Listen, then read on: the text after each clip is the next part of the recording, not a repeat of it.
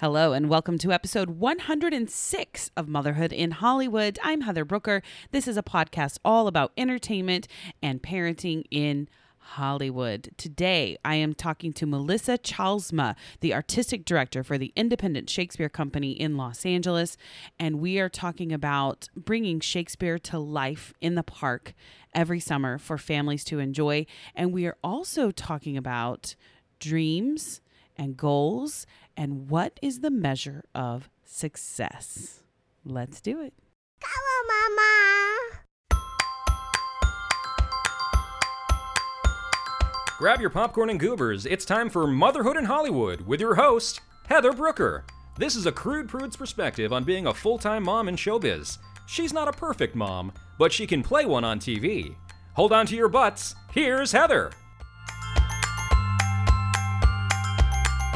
Hey guys, hope you had a wonderful fourth of July. I did. My mom came into town and we... This is kind of a tricky thing because my mom and I sometimes don't get along, and I realize the irony of me having a podcast all about motherhood when I don't actually ever really talk about my mom or get along really with my mom. Um, but that is a topic for another day when we, we can delve into the psychosis behind that. But anyway, regardless, my mom was in town and we actually had a really nice week. We went and saw some fireworks and ate way too much food like you do. And I started realizing like I'm just feeling so unhealthy and sluggish. And part of it might be that it's like a thousand degrees in L A this week. And I feel like I can't get moving or motivated or anything. And my pants are tight. but um, uh, maybe that might have something to do with it. But um, yeah, I just started realizing like I'm super unhealthy and I'm wanting to make some changes um, in my diet uh, and in my exercise routine. So be on the lookout for that. I'm going to be making some announcements in that in the coming weeks as well to what I'm doing. Will it be lipo? Maybe. Um, will it just be a full body reconstructive surgery? Perhaps. I don't know. Haven't decided yet.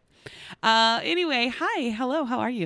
Uh, I hope you guys listened to last week's episode with Alec Baldwin. Wow. If you missed it, go and listen to it. He was so lovely and so generous talking about his experience um, being the boss on Boss Baby or playing a boss on Boss Baby and playing bosses on um, several different shows and films. So uh, really generous with his time and his um his knowledge. So make sure you check that out. Also, while you're uh, listening to my backlog of podcasts, make sure you subscribe to Motherhood in Hollywood. If you haven't done it yet, do it. It literally takes one second to click a subscribe and then leave me a review. Would you please just say, hi, hello, how are you? I see it. I love it. And it means the world to me if you do that. So, and uh, make sure you follow me at Heather Brooker, which, oh my God, by the way, uh, so excited. I just got verified on Twitter. What? Um, so surprised and so exciting. I know for some people it's not really that big of a deal, but for me, I was like, hey, does this mean I'm I'm a star? Is this does this mean I've made it? Um, probably not. Probably not, but that's okay. But anyway, uh, follow me on Twitter at Heather Brooker, where I sometimes tweet inappropriate things, and also on Instagram at Motherhood in Hollywood and Facebook at Motherhood in Hollywood. And I appreciate it. I do lots of giveaways um, on my Facebook page every week. Every Thursday, I do a Facebook Live where I give away some stuff, some swag that I got, uh, that I get from parties and events that I get invited to. Because hey, what fun is getting free stuff if you can't share it with the people you love? Am I right? I'm always right. As I tell my daughter, I'm always right. So I want to talk about this week's episode because a few weeks ago, um, Chris and I were invited to go see Shakespeare in the Park here in Los Angeles at Griffith Park. And we were talking and we realized it has been years since we've seen a Shakespeare play or seen Shakespeare performed. And we were both theater majors at one point in college before both, actually, we kind of had very similar paths, if you will. Um, we were both in theater and then switched over to broadcast journalism, which is actually where we met in the broadcasting department. Um, he was in radio and I was in television. And but we both still always had a love for theater, a love for performing. And uh, we were excited to go and see this play and take Channing with us. Now, it's an evening play. We weren't sure how she would do, but man, she was a rock star. She sat up and like laughed at the jokes. I mean, she got kind of tired towards the end because it was about ten o'clock at night, and that's way past her bedtime. But the feeling of sitting in the park with uh, with hundreds of other people, maybe even thousands. There was a lot of people there.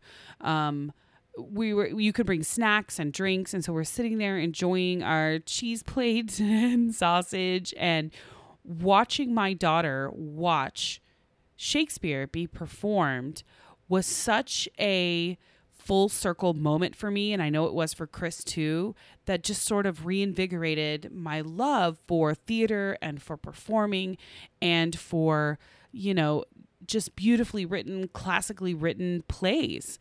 And I'm so thrilled to be able to interview the artistic director, Melissa Chalsma is her name, from the Independent Shakespeare Company here in Los Angeles. And I'm a little embarrassed because I got a little weepy towards the end of our interview because it started bringing up all these nostalgic feelings for me and reminding me of how much I love theater and how much I love performing. So I am absolutely thrilled to share this interview with uh, her with you. And also, she really has some wonderful things to say about the measure of success. What is your measure of success? When do you think you know you've made it? Uh, we're going to talk a little bit about that today. So here is my interview with Melissa Chalsma.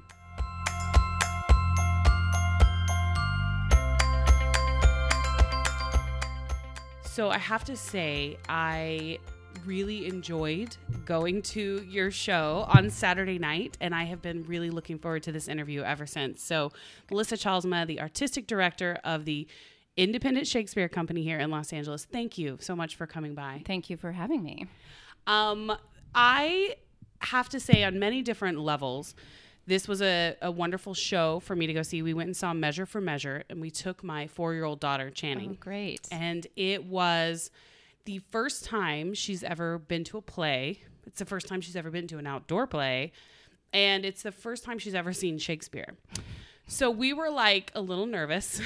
Understandably. It was also, she was also staying up past her bedtime. So it was like a whole bunch of um, unknowns. And she watched the whole thing. Oh, that's great. She was captivated, and she laughed when she was supposed to laugh. Wow. And we were like, oh my gosh. Measure for Measure is not an easy play either. So that's yeah. a, that's a pretty impressive. That's, that's what great. We thought. We were like, Measure for Measure. And honestly, Chris and I both, uh, my husband Chris and I were theater majors at Oklahoma State. Uh, which is funny because we didn't meet in the theater. We actually met in journalism. We had very similar paths, but our paths didn't cross till we were in journalism school. So um, we were both familiar with Shakespeare, had performed it before, but it had been a long time since we had actually sat down to like really get into a Shakespeare play. And so we were like, how's she going to do? I don't know. But she just like laughed and enjoyed it, sat there eating her goldfish and just had a good old time. And eventually she kind of nodded off on my lap a little bit, but um, it's so great. Tell me, you, you've been doing this for a long time. Mm-hmm. What what um, was the prepitus? Is that a word? Did I just make up a word? I think you Precipice? might have, but I, so did Shakespeare. So but it's, it's actually what was the impetus? Keeping, impetus. That's there we what go. I'm trying to say. Sometimes it feels like a precipice. It does. So that's Let's about just right. Make up words. I do that a lot. What was the impetus? Like, what started all of this? Well, when I started the company with my husband, David, who you saw in the uh, production the other night, and tell everybody who he played. He plays the Duke uh-huh. in Measure for Measure, and he'll be directing Two Gentlemen of Verona, which is the next play in the season. And he and I were actors in New York, and we were mostly out of work. As many actors, as many actors are, in New yeah. York are, or in New York, many actors are, and what we sort of realized at a certain point was that, um, you know, a lot of us would kind of sit around and complain about not having work, and then we'd complain even more when we finally got work because it wasn't the right work, or right. And um, at the time, uh, my husband was a uh, private detective as his day job. What? and, and then I ended up working crazy. at the same detective agency. A lot of actors did because our jobs was to go undercover in. Um, the Chinatown area and Little Italy area and find people selling counterfeit bags, document how many counterfeit bags they were selling, find out where they were hiding the counterfeit. I mean, it was crazy. That's like do, amazing. Yeah. And you'd have to put on different disguises because you'd be going down there every day. Oh my gosh. So they had a disguise closet in the agency. An and, actor's dream though, and, really. Yeah, and so a lot of actors would do this job. And, and, one, and sometimes you'd be your job would be to sit outside and uh, do surveillance. Mm-hmm. And so you'd be sitting for maybe like six hours outside a shop, and it's really hard to be inconspicuous. And my husband at a certain point gave up being inconspicuous, and he would just, he, you know, didn't put on disc. He still managed to do really well in that job. I don't know how he did it. But he was reading the Village Voice, and they uh, was a, a theater there called Nada, with Totokan Nada, which was this amazing downtown theater. And he was going to present all of Shakespeare's plays in one season. And his space was, you maybe had eleven-foot ceilings. It was tiny, tiny, tiny space. And so David was thinking about, what should we put on? And he thought, like, if we were doing that, what would be the most audacious thing to do? And he was thinking about, uh, how would you do a production of Henry the Fifth on this ten by ten stage? And it actually would be the perfect play, but yeah, because it's about imagination. But right. at the time, he was thinking it was battles. And and he we and we didn't participate in that season. And in fact, that season didn't happen, but we did produce Henry the Fifth in New York. And um we um, got a group of friends together and said, hey, we're all sort of sitting around out of work and complaining.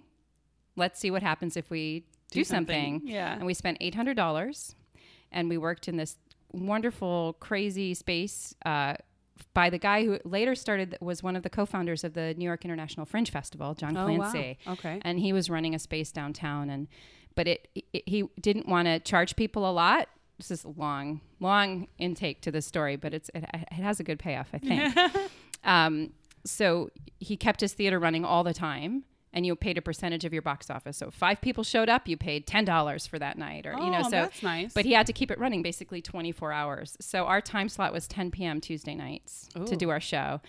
And uh, it was after a production of Pigoletto, which was indeed Rigoletto, starring a man in a pig suit. What? So we'd go Pigoletto, and then Henry the Fifth. Wow. And it was uh, it was really crazy. And indeed, you know, sort of five people would come, and it was freezing. It wasn't heated. Mm-hmm. Uh, it was in the middle of February on the Lower East Side of New York. And for some reason, we loved doing it. Yeah. And I can't quite, it, you know, it was... Um, really thrilling to sort of say, we did that. Mm-hmm. We did that. And we didn't wait around for someone to hire us, because I think that's the most, st- st- well, you you know, the stressful thing about being as an actor is you're so dependent on other people's opinion of you. Yes. Y- and whether or not they mm-hmm. think you're right for the part. You know you're right for the part.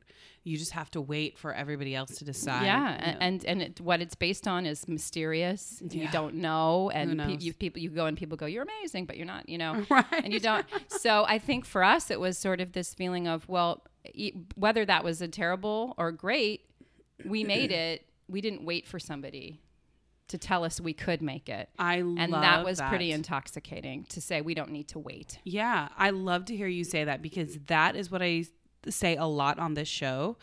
If there's anything, actors listening, moms listening, people who want to take a leap of faith and start a new business, whatever, I always say don't wait for somebody to give you permission to do it. Don't wait for somebody to cast you. Go and create your own something, you know, create your own path, and I think everything else will fall into line eventually. Yeah, I, th- I think what is really, it's challenging, because I think especially if you're somebody, regardless of what industry you're interested in, mm-hmm. you have in your picture, your mind, what success looks like. Sure, yeah. And the biggest thing I've had to change is what, for you know, for whatever reason, I've always wanted to be an actor. For mm-hmm. I don't know why. My family didn't go to the theater. Mm-hmm. I wasn't in theater classes, mm-hmm. but I cannot remember a time I didn't want to do theater. But I had in my mind for a long time what success in that looked like. What did it look like to you? Oh, you know, being on Broadway, getting a Tony Award, casting directors knowing my name, doing feature films, sure. you know, kind of what would be a very uh, straightforward view of what success was. Mm-hmm. And I held on to that for a long time, even after we've been producing a while. So I said to this this agent I was meeting with um, that, well, that I was able to be producing the plays I want in the way I wanted to produce it with the people I wanted to work with. And he said, why do you need me? And I thought, you're right. I don't need you. I actually have achieved, you know, I replaced what looked success looked like for me, which isn't to say it's easy, and it's extremely stressful, and we're always broke, and, you know, all the things that so many people can relate to. But my idea of what it meant to make a difference doing the work that I love really changed. Yeah. And it, and it was, and it, once that fixed in my mind, it explained a lot of things for me. It explained why I had made the choices I'd made. You know, I was really mm-hmm. on the path. yeah, without realizing it, because in my mind I had this very, very vivid picture of what sure. I thought I was supposed to want, or I what I did that. want. Yeah. And it turned out that that wasn't what I wanted. That is so fantastic to hear. And honestly, a reminder that I need to, because I'm going through a lot right now where I'm, you know, what am I doing? Motherhood in Hollywood has been this wonderful um, success. And I've been, and I don't say that to be braggy, but it, because it kind of caught me off guard. I was like, who's going to listen to me talk forever? And like, you know, who's going to want to be on my show was really the, was really it. And um, I... I'm an actor too. Mm-hmm. My family did not take me really to the theater. I mean, we went to the Nutcracker every year, but really it was not like theater was a regular part of our lives, but I've always wanted to be an actor. There's something I think inside actors and performers where you have a need to, um, get it out, like whether it's through a comedy piece or a dramatic piece or something like that, where you just have this need to perform and entertain um, in some way, or affect people mm-hmm. with your abilities in some way. So I totally understand that. But then you start thinking, you know, am I a success? I have this great podcast. People listen to it. They seem to enjoy it, but I'm not acting. I'm not acting regularly like I would like to be. For me, that level, a bar would be being a regular on a T V show. Mm-hmm. That's always been my goal. I want to be a series regular on a T V show.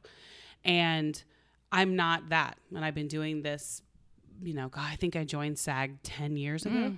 So I'm like, what, at what point do you start to go, well, maybe I change my perspective on what success is, or maybe I change, do you change your dream? You know, that's, that's the question. Like what, what when do you start yeah. altering things? I think that, you know, there was a point where I realized that when I was imagining myself getting a Tony Award or, you know, whatever it was, mm-hmm. what I was really imagining was that I was happy. Yeah. It was this feeling associated in that picture was one of joy. Of joy. Yeah. And that, you could achieve those things and still not feel joy. So what That's I was true. really fantasizing about was a life where I felt fulfilled. And that was, m- when I thought about it that way, things became much more clear.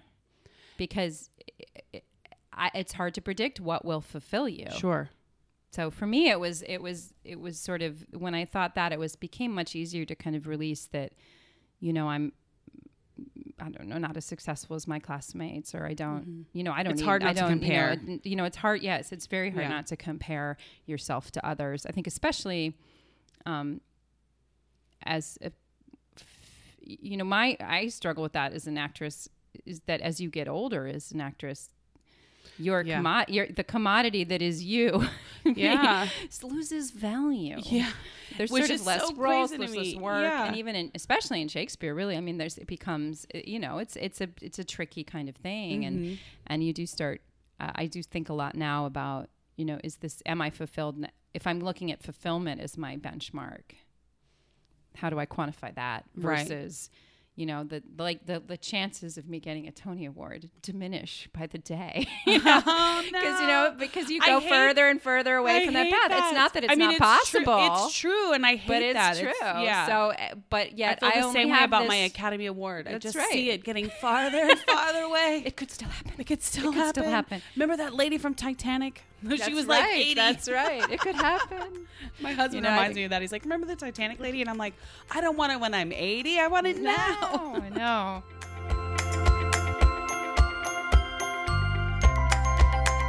Hey, you guys, I want to take just a minute to talk to you about your face.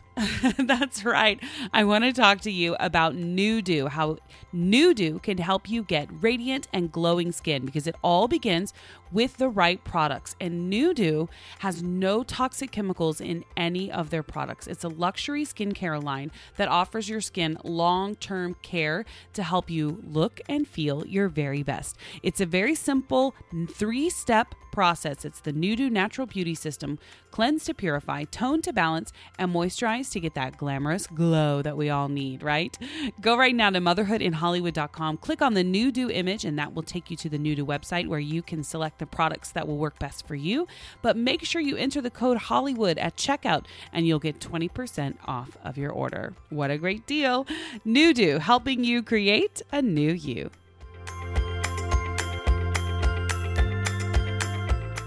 But it, so it's it is it is uh, it is it's challenging, especially I think if you're in industries where the definition of success is pretty narrow. The accepted definition of yes. success is very narrow. Yes. Um, you know, I think then you you uh, it's easy to kind of think yourself into a state of dread. Yeah. That you will not achieve your aspirations. um, I just want to be able to brag to my friends that I did something that they didn't. Is that terrible? No.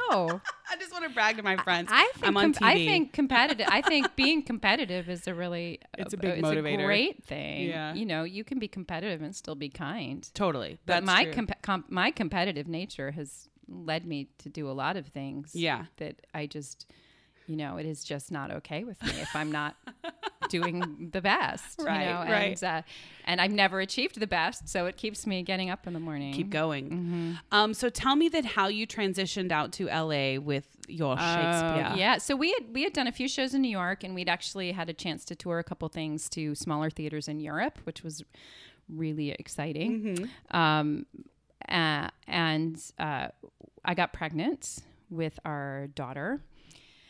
And we, at the same time I got pregnant, we had been living in a basement apartment of a brownstone, and our landlord said, I want to move into the basement and rent the br- top, and you're going to need to move out. So we had an eleven hundred dollars oh one-bedroom garden apartment in Brooklyn, and we were looking, and we realized there was no way we could afford anything so like that yeah. anywhere else in yeah. New York at the time that we would could live. I was, a, I think we were both mostly working as caterers. I was pregnant, and my sister was living in L A, and she said, she sent me a little note that said, come to L A, the streets are paved with gold. And then she sent me a calendar, and it said, you know, June twenty-fourth, pick up gold off streets. She said, you can stay with us as long as you want. So oh, I was, what an I, awesome I, sister. She is pretty, my sister is very awesome. So we moved out here, um, and I think maybe I was four months later, had the baby, and um, we're kind of just picked up from here, producing theater here, because we, what else were we supposed to? Now we were sure. just unemployed actors in Los Angeles. Yeah. It wasn't totally different. And uh, and so and I, at that point, I had done a, a, a certain amount of uh, regional theater work, but I didn't really, I couldn't really picture how to do that with a child. Yeah, I know a lot of my friends do that, and I'm amazed that they can yeah. do that. I, I just, I couldn't, I'm too anxious. I'm a very anxious parent. It yeah. became really clear really early that that was not something I could do. It would do be hard to be away happiness. Every night for rehearsals, and then you got the whole length of the show run or whatever. I don't know that I could do that. And I don't know. I mean, I could probably work it out. My husband's pretty great about helping, but I don't know that I would want to do that. I would miss her so much, and I would hate sort of dumping all of that responsibility on him while I'm gone for months. Yeah. You know? so, so I think that was became really evident to me. And so we were just looking for, um, so we decided to start producing here at that kind of level of, you know, we did, we're doing really small theaters, you know, that kind of, mm-hmm. um, out here, it's the ninety-nine seat theater. So it's the smaller yeah. theaters. Uh, and then, um, decided, well, what if we did it free and outdoors? There's other, you know, there's certainly, there were some theaters doing that here, but that was something I'd done a lot of with summer Shakespeare, because Shakespeare had always been my favorite Uh, playwright, right. my favorite thing to perform in, and uh, it just kind of fit really well. Just somehow it all, everything. It was one of those things where it was lucky. We found a good venue. We had a good group of people. Has it been in it the same great. venue ever since? No, you know, we start. We actually did our uh, uh, very first outdoor performance was in a Franklin Canyon Park, and we just did a weekend, which is a really beautiful park. Mm-hmm. And then for uh, so I want to say six years was it? We were at Barnstall Park, which oh, is okay, in yeah. East Hollywood, mm-hmm. which is a really nice spot, but we outgrew it. Yeah, we were our crowds were too big, and then so in two thousand ten, with the help of Rex and Parks, the um, department, we were able to move to where we are now, where you saw us the other night in the Park. Old Zoo area in Griffith Park. It's the perfect spot for mm-hmm. it, um, mostly because it's also five minutes from my house. That's, that's and everything the best. In that L A is the is best so far situation. Away. And I'm like, where is it? I'll be there. Um, but also, it's something that's really needed in L A. It's the perfect place for it. It gets cool in the evening, mm-hmm. like we were talking about, um, and there's no bugs outside, which is great. So it's like everybody can just go and get their um, excuse me, get their blankets, bring their special brownies. I know that there was some stuff floating around when we were there. Oh, we were was like, there some on? special brownies? I don't. We were like, some people came have, to play. I have no knowledge of that behavior. No knowledge of special brownies no at the outdoor Shakespeare. Whatsoever. I deny all knowledge of that. Um, but I think it was just what was great about it, and Chris and I were talking about this, is the... Um, I love that. People are going to Shakespeare and... And gang getting high. high. Of course. What, I is, mean, it's L A. I feel like everybody's high really all the time. Crazy. Uh, Drive like, safely, everyone. Yes, please. But no, we were talking about how there was this sense of community mm-hmm. and a sense of fandom because... No performance, you know, it's very rare to go to anything that's outdoors where people are not like, you know, joking around or talking or laughing. Everybody was watching the show. Everybody was watching. They were laughing at the appropriate moments. Like we, they were invested in what you were doing. And that to me was such a wonderful feeling and like must make you so proud to be like, it's, you're creating yeah. something that yeah. people truly love. It's amazing. And We, it was, we just really, I have, I have, you know, performed Shakespeare lots of places in America. I mean, that's such a huge American tradition, the Outdoor mm-hmm. Shakespeare Festival. Even my husband's British, David's British, but even more so, I mean, there's a lot of that in England, but he really thought, he's like, every American city has a Shakespeare Festival. Yeah. Of course they do. It's a big deal. course we have to it, have makes it makes us feel fancy makes us feel like we're we're, we're actually actors but but I and I did find but I have found that the audiences in L A are a the most at least in, in our performances what's been so special is it's extremely diverse on every yeah, level. I did notice that. From small children to older adults, mm-hmm. from people from all different um, economic walks of life, mm-hmm. all such all different um, ethnic backgrounds, all yeah. different, you know, some people have never seen a play before, some people are avid theater fans, um, and it's and we are so amazed. Kind of, I look out sometimes and I think this is like being at a Dodgers game. Yeah. This is nuts. And yeah. they're here to watch a Shakespeare play. And like you said, for the most part, it special brownies notwithstanding, people really do come and enjoy the produ- yeah. production and they listen to the language they and do. They follow the action.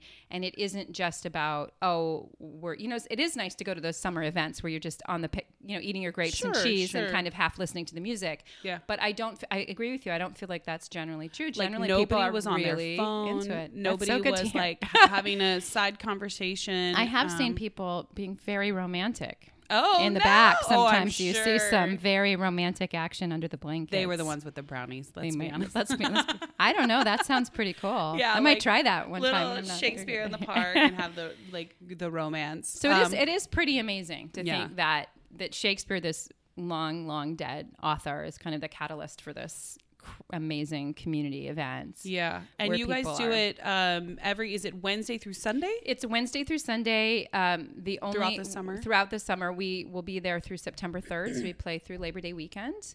And there's one week in the middle there where we're changing the shows over where it's just Saturday and Sunday, but ever, other than that it's Wednesday through Sunday and we have the plays. And then on certain nights there's pre-show performances by other groups. We have workshops for families so you can bring your kids and they get mm-hmm. to know the play and tour backstage. Oh, neat. We're going to do um, one night you're going to be able to register to vote. Ah. One night we're going to do a write your elected official night and we'll we'll pay for the stamps and you can just write, you know, m- hopefully about how important the arts are to you. Mm-hmm. That would be a night would be like what we would like, but you can right. say whatever you want because right. we always want the audience to feel very free. So we've got a lot of sort of events going around coming, you know, during the summer um, that hopefully makes everyone in the community feel welcome and that there's something for that appeals to everybody. And I think that's our approach for the plays too, mm-hmm. is on a given night, we want people to find something in that production that is for them. That resonates with mm-hmm. them. How do you guys choose your plays? Because Measure for Measure is obviously not one of the um, ones most people are familiar with. It's one of the, I don't want to say lesser known, but I can. I think B-side, it's for maybe? sure. It's, yeah, maybe. It's, yeah, it's definitely uh, less performed. For yeah, sure, it's less performed. Sure. Um, and uh, how do you guys decide what you want to do? Just sort of whatever's speaking to you. I think so, and I think we usually look at. For me, a lot of times when I'm trying to think about what to do next, I'm I get attracted by the idea of a certain actor playing a role because we work with the same group of people. Oh, you do? Over time. Uh-huh. Um, so it's not it's not kind of uh, I know some companies like have sort of official membership. Com- it's not like yeah. that, but we are we are definitely an artists' collective. Uh, and I think that shows up in the work. We it's a group of people that have are very invested in the mission of the organization, uh, which isn't, you know, always a prerequisite, but for us it really is, because you have to kind of, it's an effort to get things up in the park mm-hmm. as a performer, and you have to really believe in access, you know. And so I think everyone in the team right now is they they really appreciate that this is about making something that's accessible to everyone. Mm-hmm. You have the, they're community minded. They love classical theater. They love working on it in the way we work on it. So it's this kind of a collective group of people. Um, you also have a very diverse cast as we, well. Mm-hmm. Is that intentional? Y- yeah, sure. Yes. Yeah. I think I think that's something that um, is hard to do unintentionally. Yeah. I mean, in the sense that uh, theater typically is not particularly diverse place. Right. I think especially with Shakespeare. Especially with Shakespeare. And I think the Los Angeles theater community is sort of just waking up to that and sort of going, hey, wait a minute, we should probably serve our whole community. Mm-hmm. But for us, ever since we started performing outdoors, we really wanted to have the sense that we were performing for all of Los Angeles. And so we were really conscious about trying how to how can we branch out of our social circle, which at the time was really based on maybe people I went to graduate school with, sure, or sure. you know, kind of a more limited friends group. So we were really think we really thought about tactics about um, how do we broaden our circles, spheres of influence, so that we're able to bring in different kind of artists, different people. Um, but it was definitely conscious to do that, and we. Be, Primarily, I mean, a large part of it is that we really want to have an audience that's everybody. Yeah. I think that's very powerful yeah. to be in a group of people laughing at the same joke. And you kind of go, oh, wait a minute. Mm-hmm. We're all laughing at the same thing. Yeah. Isn't that say something about what's real? And the arts and, mm-hmm. and the power of the written word. Mm-hmm. Um, how do you keep it free? Because nothing is free in L A. Nothing is free.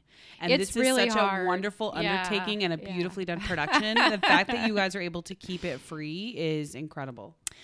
Well, thank you. Uh, it's uh, it's it's challenging. Yeah. It's really challenging, and it's it's um it has to be free, because if it's not free right away, you're going to cut out everyone who doesn't go to theater normally. Yeah.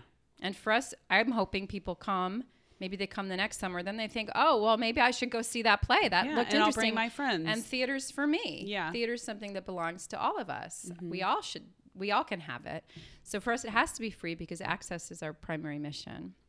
Uh, uh, but it is definitely challenging. California is a very challenging state for arts funding. It's very low. That's so interesting. Per capita. It's maybe, I think last, at one point it was second from the bottom. That's crazy I think it's to me. The, I mean, this is where uh, Hollywood is. This is would, where the arts and entertainment capital should be, right? You would think that, yes. And then in the state, Los Angeles is the lowest city. So what? municipally, and, and, and it, there's lots of reasons for that. Yeah. It's very cash-strapped. It, There's many, many reasons for this. We have uh, some great municipal arts organizations. They're just not like as well funded as some other things. Mm-hmm. And I think Los Angeles also has a very odd um, sort of point of view about philanthropy. Hmm, I don't okay. think it has the same philanthropic traditions as some other cities I've been in. It's, you know, where people are sort of, I'm invested in this idea of a symphony for Saint Louis. Yeah, sure. It's a little harder, I think, to sell that in Los Angeles, maybe because we're so spread out geographically.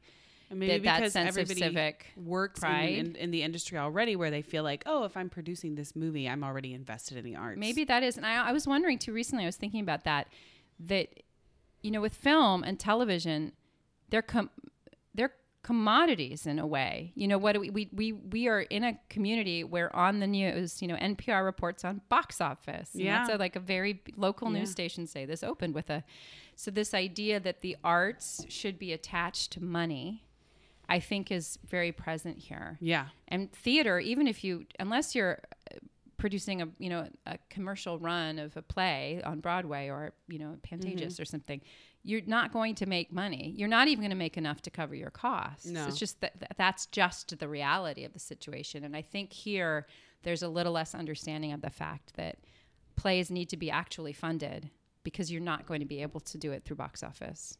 So people, let alone if it's free, and then you really can't do it. And then you really can't. So people can make donations then mm-hmm. to the Shakespeare Company directly, or do you get it funding from like the Arts Council? Or we get uh, we have a really uh, wide range of funding. We're very lucky. We have we have an, we got an N E A grant this year. That may be obviously the last year the N E A gives anything for mm-hmm. some time. Um, we get funding from the state, from the city, Department of Cultural Affairs. So we, we get a certain a lot of funding. That adds up. The government funding we get adds up about ten percent. Yeah. So the rest of it comes from donations, fundraising, either individual donations or different grants and different foundations. And about um, sixty percent of our funding comes from individuals. And those are donations ranging from fifty cents to, you know, five thousand dollars, or, you know, it's yeah. like a really broad range. And we do take collections at the park. But so we get, it's all different, basically any way yeah any way someone wants to give us money, You'll take we'll it. make work and we'll put we'll it on it. stage at some point. Um well, I hope that if if anything people glean from this episode as well, and everything we've been talking about too, that they support their local arts, support mm-hmm. your local, if you have a Shakespeare Company in your town, um, if you're here in L A and you haven't been to see um, the Independent Shakespeare Company at Griffith Park, go and do it. It's going to be there all throughout the summer, and you've got several days to choose from. There's no excuse not to go mm-hmm. and bring your friends, because I'll tell you, after that, we decided that we're going to make it like a family tradition. Like every oh, year, that's great. We're going to keep, I'm not going to cry, but like, we're going to keep taking her, because it was such a special Oh my thing. God, I'm thank totally you crying. so much. I'm totally crying. I don't know why. Um, anyway, but it was such a special thing, because we're both such like, you know, fans of theater. And I mm-hmm. just, I think it's wonderful. Thank you. And it's that is one of the most amazing things for all of us, is to see we see have seen children grow up now yeah. because we've been doing it what maybe like fifteen years yeah. in L A city parks, and, and ten years in Griffith Park, and you see the same families every year, and you mm-hmm. watch these kids grow up. There I was a, there was that. a couple that got engaged on our stage intermission, because that's where they had their second date. Aww. And then last year they brought back their new baby. Oh my gosh. So that's it's so it's sweet. Like amazing to see, like to be woven yeah. into the fabric of people's lives, to go back totally. to that idea of what is success. Yeah. I can't imagine anything. I mean, that is such a gift yeah. for me, to be able to say, I've, you know, I've helped build this thing yeah. that my community feels so much ownership of, that they've made it part of their family's life. And I think it's it, incredible. If anything I mean, it's, you should take away from that, that is absolutely the measure of success, because people, it's a milestone. It's a moment in time. It is um, a, a bridge, you know, in the community. And that to me mm. is success. That's a legacy. That's something that you can really embrace. Thank you. Um, and who needs a Tony or an Oscar anyway, right? Right. They give those to anybody. Tonys. They just collect dust. One, right. one more thing for me to clean. Right, exactly. Who needs that? Um, Melissa, thank you so much thank for you. coming to be on thank my show so and making me, me cry at the end. Oh, I don't know what's going on. Um, you guys, I'm going to put up information about the Independent Shakespeare Company and their season up on motherhood in hollywood dot com, as well as um, other information about more about their shows and that sort of thing. And um, thank you again for You're being so on welcome. My show. And I hope uh, everyone comes and joins us and yes, says hi afterwards. Please do. Please do. All right, everybody, have a wonderful week. And remember, I'm not a perfect mom, but I can play one on T V. Bye.